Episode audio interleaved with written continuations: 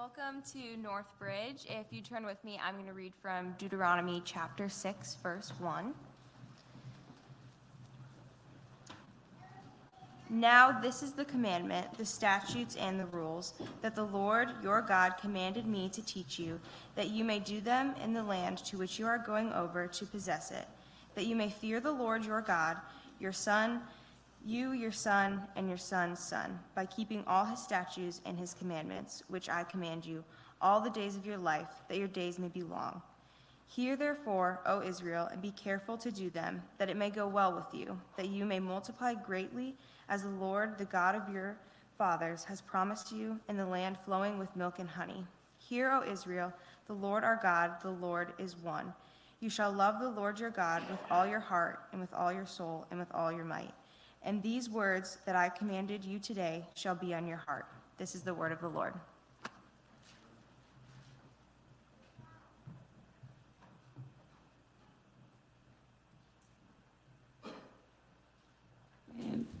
My name is Alexia Aguilar. I'm a freshman at Western Michigan University, and I'm going to be transferring to Cedarville University next fall.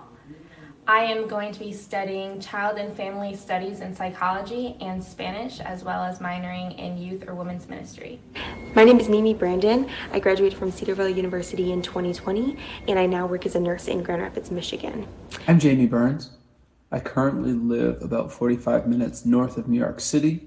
I live there with my wife and I work at IBM in finance. And since March, I've been working from my apartment, working remote. I attended Cedarville University. My name is Caleb Sleeman. I'm a recent graduate of Michigan State University. And currently, I'm actually stepping into a new role, joining full time staff with Athletes in Action on the campus of Michigan State University. Good morning, Northbridge. Uh, my name is Sarah Doane. I recently just graduated from Michigan State University last May, it's May of 2020. Um, I'm currently building my own business in personal training, um, so I'm also a health coach and personal trainer. Hello, everyone. My name is Michael Sheffer. I went to school at Boyce Bible College down in Louisville, Kentucky. I'm currently living in Parchment, Michigan, and um, I work over at the Target Distribution Center The way my parents prepare me before I went to college was the way that I make my decisions in small or big uh, decisions in my life, um, which was always centering Christ um, in all decisions and remembering that He has a plan for me, um, no matter how off I in track I go with my plan. One area that my parents helped prepare me for um, going away to college was in the area of discipline and being willing to put aside the things that I may wish to do, and in exchange get the things done that I really need to get done. Um, they did this. My mom would always, whenever we were growing up, we would always do uh, Bible time and memorizing scripture even before we did our regular homework. My parents have been a big influence on my walk with the Lord, and one of those ways is through the discipline of spending time in the Word every day.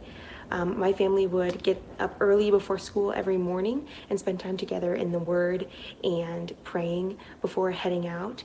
And this taught me the importance of spending time with our Savior before getting into our day, having that foundation of um, bringing our emotions and our interactions um, under the influence of the scriptures every morning and orienting our minds towards the gospel before heading out. Our uh, second way is um, making godly decisions. I often um, will go back and forth on my decisions, and my parents continually asked me growing up um, make to make decisions based on what brings God the most glory and um, deciding where I went to college, what kind of job I wanted to pursue, um, what to do after graduation. Um, they continually asked me what I felt would bring the most glory to God and to have peace with those decisions that I make. The one thing my parents did to prepare me for college was setting a foundation of grace and repentance. My parents did this in two specific ways that I can think of. The first was doing daily devotions. So my my dad and me and my brothers would get up early, earlier than we'd like to get up, but we would get up early and dad would leave it, lead us in devotions, going through some foundational theological principles, but also how it applies to the daily life of a believer. and setting those patterns of grace and repentance. A couple ways which my parents helped prepare me for college and just staying strong in my faith is by leading by example. Um, my mom would, you know, read her Bible in the living room or in the kitchen, and just by doing that, an act of obedience to the Lord, of growing closer to Him by reading the Word, I was able to see that and know that that is something that is normal and what we need to do to grow in our relationship with the Lord. I know a lot of times that reading our Bibles or things like that can be more of a private thing in families by, you know, doing it before bed or something. Um, but seeing her do that just out in the open, whether in the kitchen, in the living room, I knew that that was something that was important to her. So therefore, I knew that it was important for me to do the same thing because I know when I went to college, especially at a secular school, um, none of my friends had Bibles in their dorms or had them out on their desks. Um, so I knew that that wasn't really a normal thing to do, is you know to read your Bible um, in that type of setting. So by my mom setting that example um, to me and my family, um, I knew that that was something that was important. Um, knowing that to be able to get to grow in my relationship with the Lord, I need to be able to read His Word and understand it and meditate on it. One of the greatest ways that I grew in college um, was developing strong foundations of friendship that pointed me towards Christ. Um, having friends who daily were asking me how my walk with the Lord was going and how I was learning to trust Him each and every day. Um, also, sitting under great um, teaching of scripture at the university I was able to go to um, influenced my knowledge of the Bible, which ultimately led to my love for the Lord. And so growing in just the depth of love for a Savior who came and sent his Son to die for me on the cross, um, and knowing the depth of that. The area that the college uh, helped me to grow in my walk with the Lord was just the importance of being in Scripture and having those around you um, be willing to hold you accountable and uh, hold you to your own faith. Um, one of the things that the, the dean of the college even said when I first arrived was that if we had a perfect academic record but didn't get any closer to the Lord, it was a failure because the whole purpose was to draw us closer to the Lord and to come to a deeper understanding and knowledge of Him. So, uh, those are a couple of things that I learned both before and after college that assisted me in my life year, I've grown um, so much uh, with my walk with Christ. I think this was one of the years that I have definitely put my faith completely in God and not just half and half, um, especially coming off of high school and being my first year in college. Um, I really uh, learned that I wanted to learn my education in a godly view instead of a worldly view, and that was a big change for me. And learning that I don't have to go off of my plan and I do have to go off of God's plan. So, one way that I grew in my faith during my time at Michigan State was actually by being part of a small group Bible study. Um, I think that's such a, a key way, um, and not just for college students, but really for anybody to grow in their faith. Um, God calls us to be in community with one another. Um, and so having opportunities to intersect in the lives of other people and share my struggles um, and have them share their struggles with with the group and having people to lock arms with and go through life with is such an encouragement. Um, so I would say that's definitely one of the biggest ways that I grew in my faith during college. Good morning, Northbridge welcome this morning. Thanks, Rick. Um, we got one that's here. My name is Ray Brandon. I'm the pastor for preaching, and I have the privilege to introduce our speaker this morning. But before I do, um, we uh, have been cultivating, working on cultivating joy in Christ that meets the needs of others. When we have joy in Christ, there's a natural outflow um, to those that are around us. And uh, this week I got a little thank you note. It was addressed to to the church and uh, so, without um, telling you the, the young person's name that, that wrote this, I, I felt that it was appropriate, since it was addressed to you, to read this to you because it's part of cultivating joy. So, we're going to do that right now.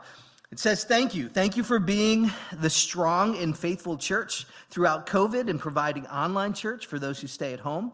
You have been very encouraging in sermons and great music and singers and worship. So thank you to the elders, worship team, Pastor Ray, and the people who serve in church. Jesus bless you. So wonderful thank you note, and we'll continue to cultivate joy. Um, Caleb, who is Caleb Doane, who's bringing uh, the word this morning, uh, married, literally married into the Northbridge family, married Sarah Carlos. And um, I've known Caleb uh, since probably junior high through Lake Ann. Was it a fresh, freshman year that you guys met at Lake Ann? Was before then? After the sophomore. So Caleb and Sarah met at at Lake Ann, and it was after their sophomore year. I remember driving several times um, a group of giggly girls up to Grant, Michigan, where they would hang out um, with Caleb and his buddies, and I would go off somewhere in Grant to find a place. There's like one coffee shop um, that I think closes at 6 p.m., um, or to, to a, a, football game occasionally on a, on a Friday night. And, um, and uh, Caleb and Sarah were married uh, this summer. We've asked him to come share God's word with you um, because in watching his life as he went to, to University of Michigan, Sarah graduated from Michigan State. So you, you, can figure that, figure that out. Opposites do attract, I guess. Um, both of them just lived exemplary lives in their, in their dating life and in their walk with God and um, just really, really grew. Um, Caleb was the chaplain of his fraternity, um, graduated from the business school there at Michigan, University of Michigan, and um, just started a uh, management consulting job in Chicago. And so we've asked him to come open the Word of God this morning and to, to really challenge us as we're in the middle of this series in First Timothy that deals with households. And to, to look at the Word of God and, and answer really two questions. Um, how can parents and our community, our church, prepare young people for their faith to thrive um, when they leave the household? Um, how can we prepare them? And then, even to, to address young people from God's word. If you're here and you're listening to God's word, you have a responsibility before God as well for you to be preparing um, for your faith to thrive now and as you mature and are on your own. So, thank you, Caleb, uh, for being here and opening God's word. You can take your Bibles and turn to Deuteronomy chapter 6. Thank you, Caleb. Come minister God's word to us. All right. Well, good morning, Northbridge. It is very good to be with you all this morning. Uh, as Pastor Ray mentioned, my name is Caleb. I've visited several times while dating Sarah, and we, like he said, got married this past summer. So she is now Sarah Doane, which is actually the exact same name as my sister growing up. So that totally doesn't get confusing at all in our household. We, uh, we took a trip out to Arizona before Christmas this year with my sister and her husband. And I had like a five minute conversation with my sister where my wife was in the other room thinking I was talking to her the entire time. And she was like answering me and wondering why I wasn't talking back to her. And then my name, as I mentioned, is Caleb, and professors in particular, I've found, have a very difficult time saying my name. They're clearly not familiar with the story of Caleb in the Bible. I had a professor who pronounced my name as Celeb the first day of class when I was at school, and I didn't have the heart to correct him, so I was just Celeb for 15 weeks. So, all that to say is that names are all but useful, or all but useless in my household at this time. So, if you ever forget our names, just say, hey, you, in our general direction, and we'll probably respond to you.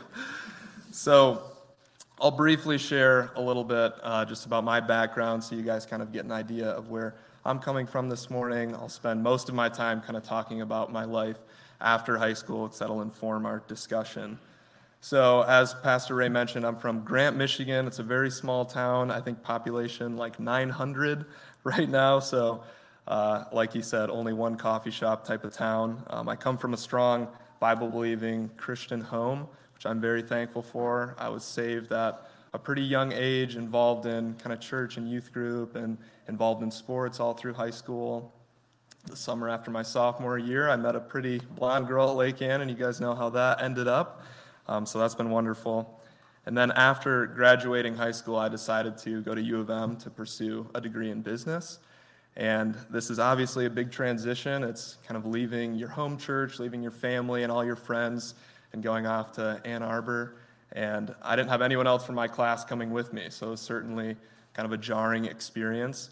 And I remember I was really excited to go to U of M, and we had this orientation like three months before uh, school started, where all the freshmen would go and kind of like sign up for classes and stuff. And I remember after that three day period, I came back to my parents and I was just distraught because I thought I made a huge mistake not going to a Christian school because I didn't meet anybody else who was kind of like me at orientation, and I was really scared that it was going to be, you know, a really lonely four years. But they reassured me that I'd still be able to find Christian community even at U of M. And eventually, uh, Sarah actually introduced me to one of her friend's boyfriends who is in a Christian fraternity at Michigan. And probably like some of you guys are thinking right now, when I heard Christian fraternity, I was extremely skeptical at first. I, I very much associated fraternities with, you know, heavy drinking and all kind of the, the bad parts of college, you know, that you hear about in youth group growing up.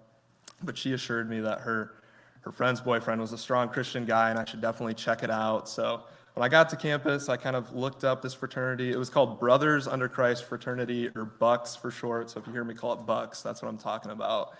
And in short, I was, I was really just blown away with these guys. Um, kind of the only thing that they had in common with a normal fraternity was there were like 35 guys living in this house all together, and that was a wonderful experience. But other than that, they, they were just all really committed to pursuing their faith throughout college, and I was super attracted to that. So I joined my freshman year. Um, I kind of led small groups and eventually was president for a year where I led chapter meetings with everyone together.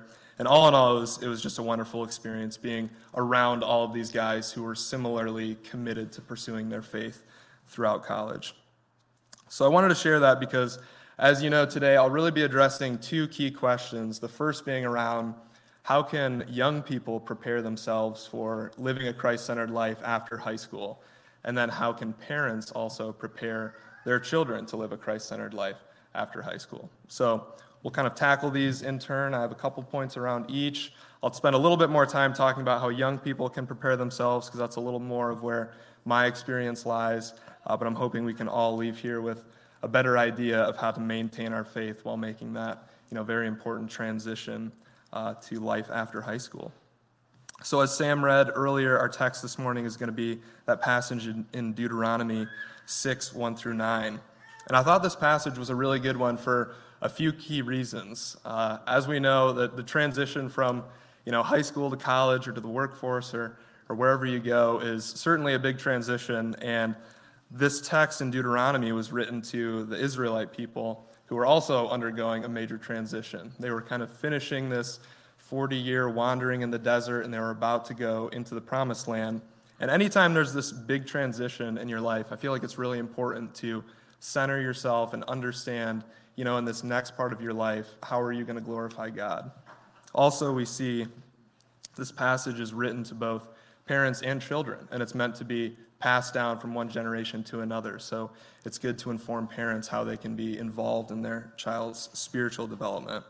And then lastly, we see it features the greatest commandment. Jesus, many years later, would be asked, you know, what's, what's the greatest commandment in the Bible? And he would reference this passage in Deuteronomy. Um, so it's certainly worthy of our attention this morning. Uh, so I'm going to pray, and then we can, we can get into the, the passage this morning. Heavenly Father, we thank you for this opportunity to open up your word and glean some information from it, Lord. I pray that you would uh, be with this message today, that it could be beneficial to those listening. And I pray specifically that you would be with the young people at Northbridge, Father, that uh, as they leave high school, they would still be able to cultivate their faith and that they would uh, feel prepared to do that, Father. I thank you for this church and for its commitment to preaching uh, from your word, Father. And I pray that you would bless this mes- message this morning, Father. In Jesus' name, amen. All right, so verses 1 and 2 of the text this morning, they say, Now this is the commandment, the statutes and the rules that the Lord your God commanded me to teach you, that you may do them in the land to which you are going over to possess it, that you may fear the Lord your God, you and your son and your son's son, by keeping all his statutes and his commandments, which I command you all the days of your life, and that your days may be long. My first point uh, for young people this morning is to recognize God's word as the final authority in your life. We see how Moses thought this was extremely important to level set with the people uh, before going over into the promised land, that God's word needs to be the final authority in your life. Uh, for you young people, being raised in a church like Northbridge is an extreme privilege that you know the church is committed to preaching the word of God, regardless of how politically incorrect it can be, or how difficult it can be, or maybe countercultural it is. And I was raised in a similar church, and I'm very fortunate to have that background. But I found that after high school, you encounter, you know, many different ideas and theologies and different philosophies that people have uh, that are very contradictory to the Bible. You know, you meet people who were raised in churches different from this. You meet people who, you know, were raised in a way where they're extremely hostile to Christianity, and you meet people that are just kind of indifferent to religion altogether. And getting exposure to all these people, it can really make you question, you know, like, why do I believe what I believe? And as Christians, it's important to understand that, you know, we believe what we believe because the Bible is the perfect word of God, and with it, it has this authority over our life. Martin Luther was really famous for calling out theologies that were contradictory to the word of God in his time. And in the, I think it was the 16th century, um, after kind of critiquing uh, the teachings of the Catholic Church, he was called before this council in Germany and asked to recant his teachings. And this is how he replied. He said, Unless I am convinced by scripture and plain reason, my conscience is captive to the word of God. I cannot and I will not recant anything, for to go against conscience would neither be right nor safe. God help me, here I stand, I can do no other. So for him to go against Scripture and to violate his conscience was far, far more dangerous than to risk being excommunicated or executed for his beliefs. And for Christians, we know there will certainly be times where our actions might not agree with the Bible, and that's just what we call sin. And there will probably even be times where our theology might not agree with the Bible. But it's important as Christians in those times to recognize that it's our actions and it's our theology and it's our ideas that need to change to conform to the Bible, as opposed to trying to twist the Bible to fit whatever kind of preconceived ideas that we have. Scripture is supposed to be the lens through which we interpret the world, as opposed to, to the other way around. And so, to kind of give an illustration, um, God has blessed me with many things in my life, but clear vision is not one of them. So, I have to wear contacts, otherwise, I can't see anything. And in college, I lived at that the BYX house is what we called it, with those 25 other other guys in the fraternity. So every morning I would wake up, and I lived on the third floor, and so I'd grab my Dopp kit and my towel, and I'd put on my slides because you did not want to walk barefoot in that house at all. And I would walk down into the second floor bathroom, and you know I'd open up the door, and it was like nice white tile and white walls, and there were these big windows, and like the sun would be shining in. And I'd be like, wow, this looks immaculate. Like someone clearly cleaned this while I was gone. And so I'd put my contacts in, and the first thing I would see is just like beard hair all throughout the sink. And I would see like caked on toothpaste on the faucet, like hard water spots on the shower. And I mean, you guys, you guys get the idea. But all in all, this is, this is what Scripture does for us too. It, it's the lens by which we see the world, and it brings into focus the world, and it points out the sin in our life and all those dirty spots. Um, when you see that compared to the holiness of the Bible, that's when we're really able to see the sin in our life and submit ourselves to the authority of Scripture. So when we see something in our life that's contradictory to the Bible, like, you know, we see people say that you know, God is just there to, to make you happier, to make your life easier, or you hear, you know, maybe a professor at school say, you know, there's no such thing as absolute truth, or you hear people, you know, saying they're not going to live out their faith in college because they might miss out on something. Uh, it's in those times that we need to recognize the Bible is the ultimate authority in our life because it's the Word of God, and we need to submit ourselves to that.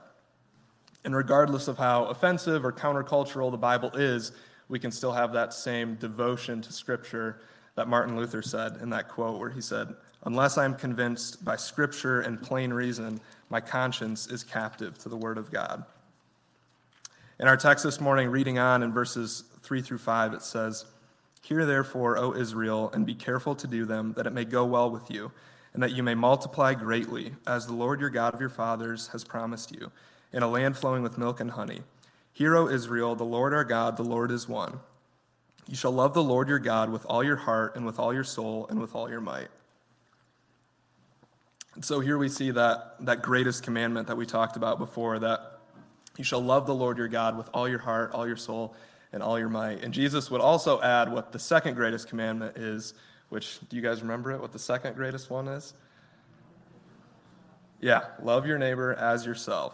And of course, these, these seem relatively straightforward. It seems like you could accomplish these, but in reality, we find that it's an amazing, amazing sacrifice. And I would say one of the most common false gospels or false ideas that I heard in my life after high school is that, you know, God is there to make your life easy, that He's there to shield you from sacrifice and shield you from trials. And that God's, you know, ultimate goal is to be this sort of divine grandfather that's like passing out blessings to his children. And while God certainly loves to bless his children, and, you know, we've all been on the receiving end of that, we see that the people who were really closest to Jesus and the people who were living out their faith the most had you know terrible lives from a worldly standpoint.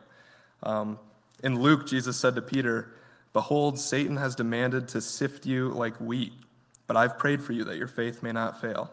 And people like Peter, all throughout the Bible, they were persecuted and they were stoned and they were jailed and crucified.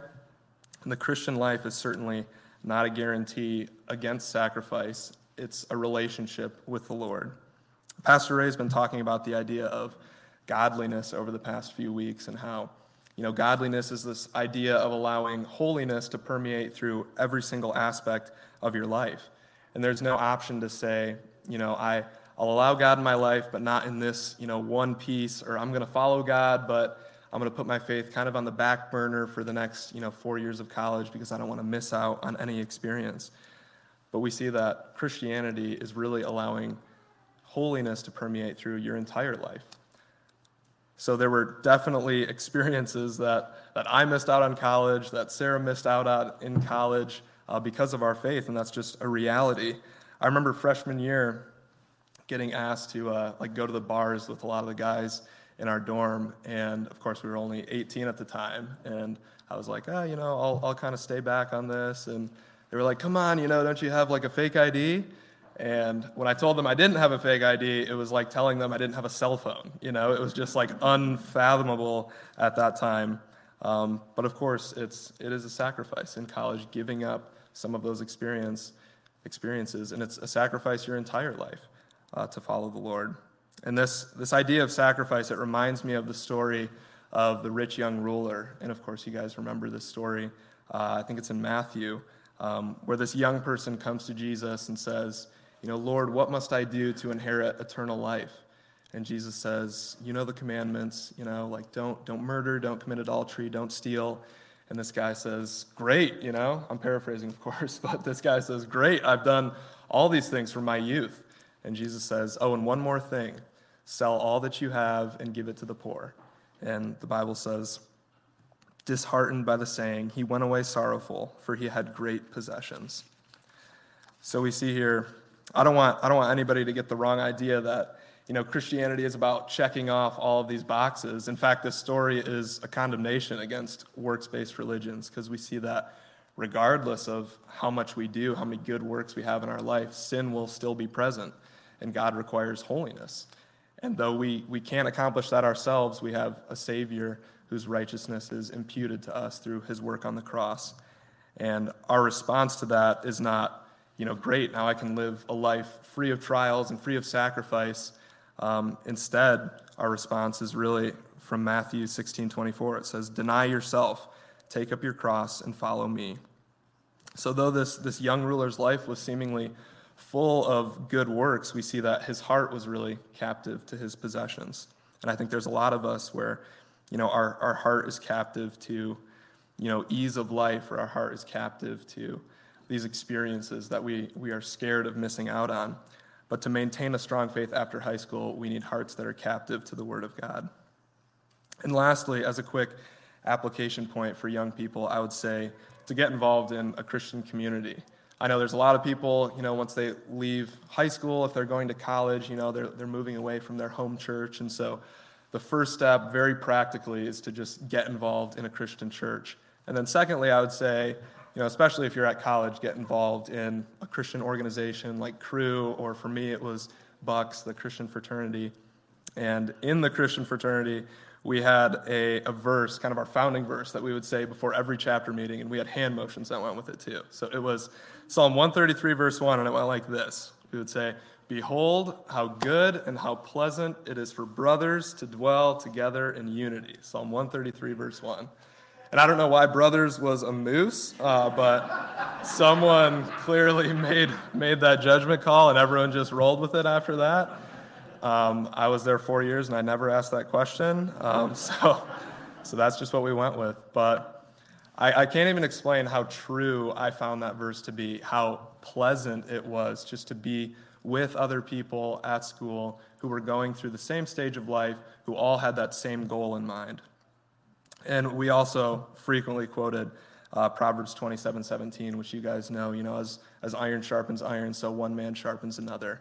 Um, and it, it really was an amazing experience to be surrounded by guys who were genuinely concerned not only with their own faith being furthered in college, but also all the guys around them. And they were willing to, to lend advice and lend help whenever it was needed. So I want to shift gears a little bit and also talk about how parents can prepare their children uh, to live this Christ centered life after high school. And although I don't have any experience raising children of my own, I was on the receiving end of godly parenting for the past 23 years, and I'm extremely thankful for the family that God has given me for many reasons. Um, I would say, you know, what I'm most thankful for in terms of my family is that my parents are genuine followers of Jesus themselves. And I would say that that certainly has done the most to prepare me um, to stick to my faith after high school. And Pastor Ray mentioned that some of you parents have gone through the book uh, Raising Passionate Jesus Followers, I think in a, in a little seminar that he put on.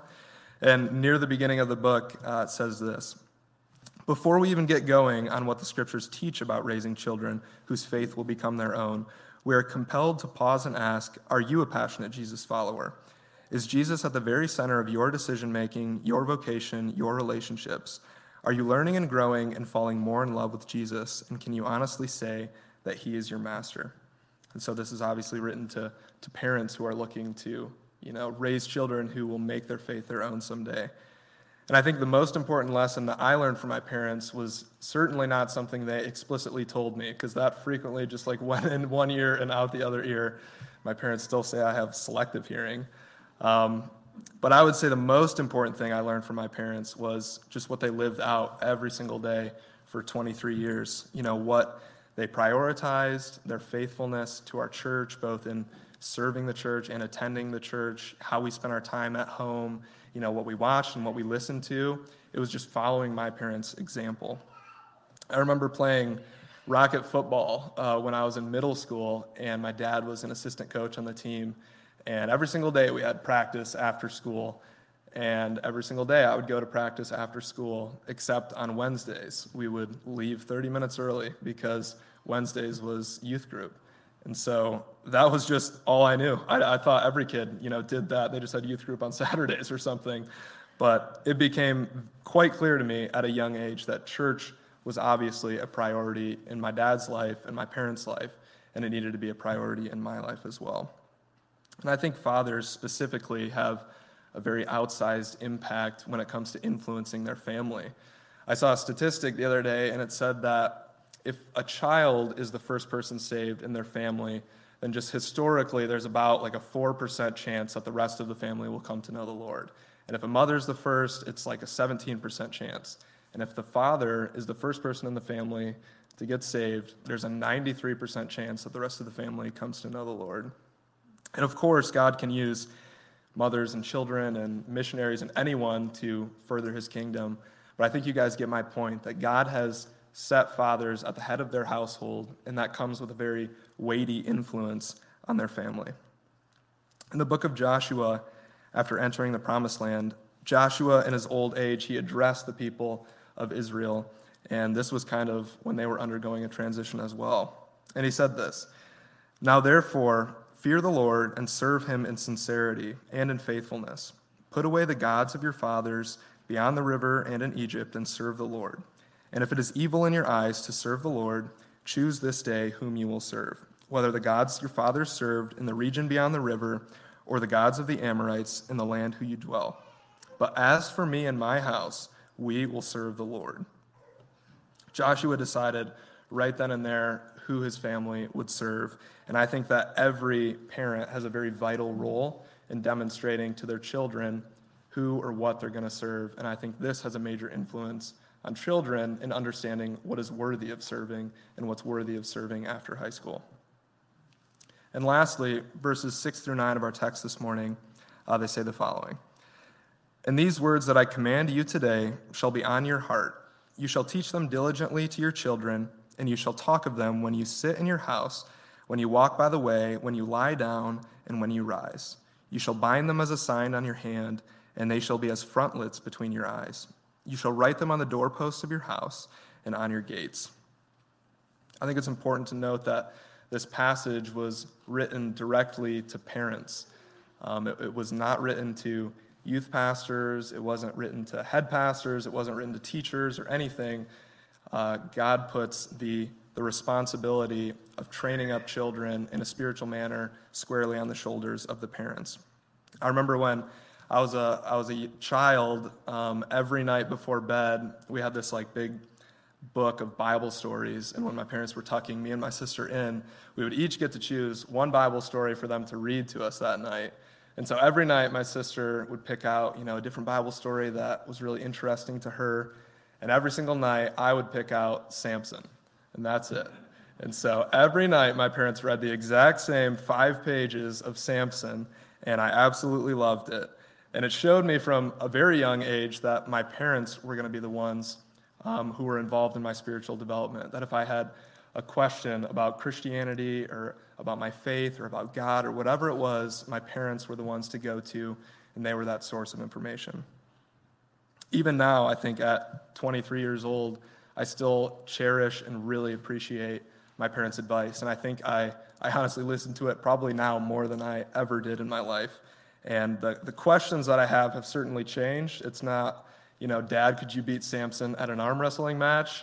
It's, you know, more so like, you know, how do I prioritize my marriage while working full time? Or, you know, how do I allocate tithe or something like that? And my parents are always there uh, to offer that, that sound advice. And it's, it's such a blessing to have parents that not only are genuine and passionate Jesus followers themselves, but they have also taken on ownership and taken on role, that role of my personal spiritual development. And I think having that combo uh, has absolutely prepared me the most for a Christ centered life after high school. So I'm going to go ahead and pray and close this out, and then I'll pass it off to, to Pastor Ray here. Heavenly Father, we thank you for your word this morning, Lord. We thank you for the truth that we can glean from it. I pray that this would be beneficial to those here, Lord, and I pray that you would be with young people as they prepare themselves to go off to life after high school, Father. I pray that it would be a time uh, not of falling away from you, Father, but a time of intentional investment in their faith. And I pray that you would equip parents uh, to walk alongside uh, their children as they make that transition, Lord. I pray all this in Jesus' name. Amen.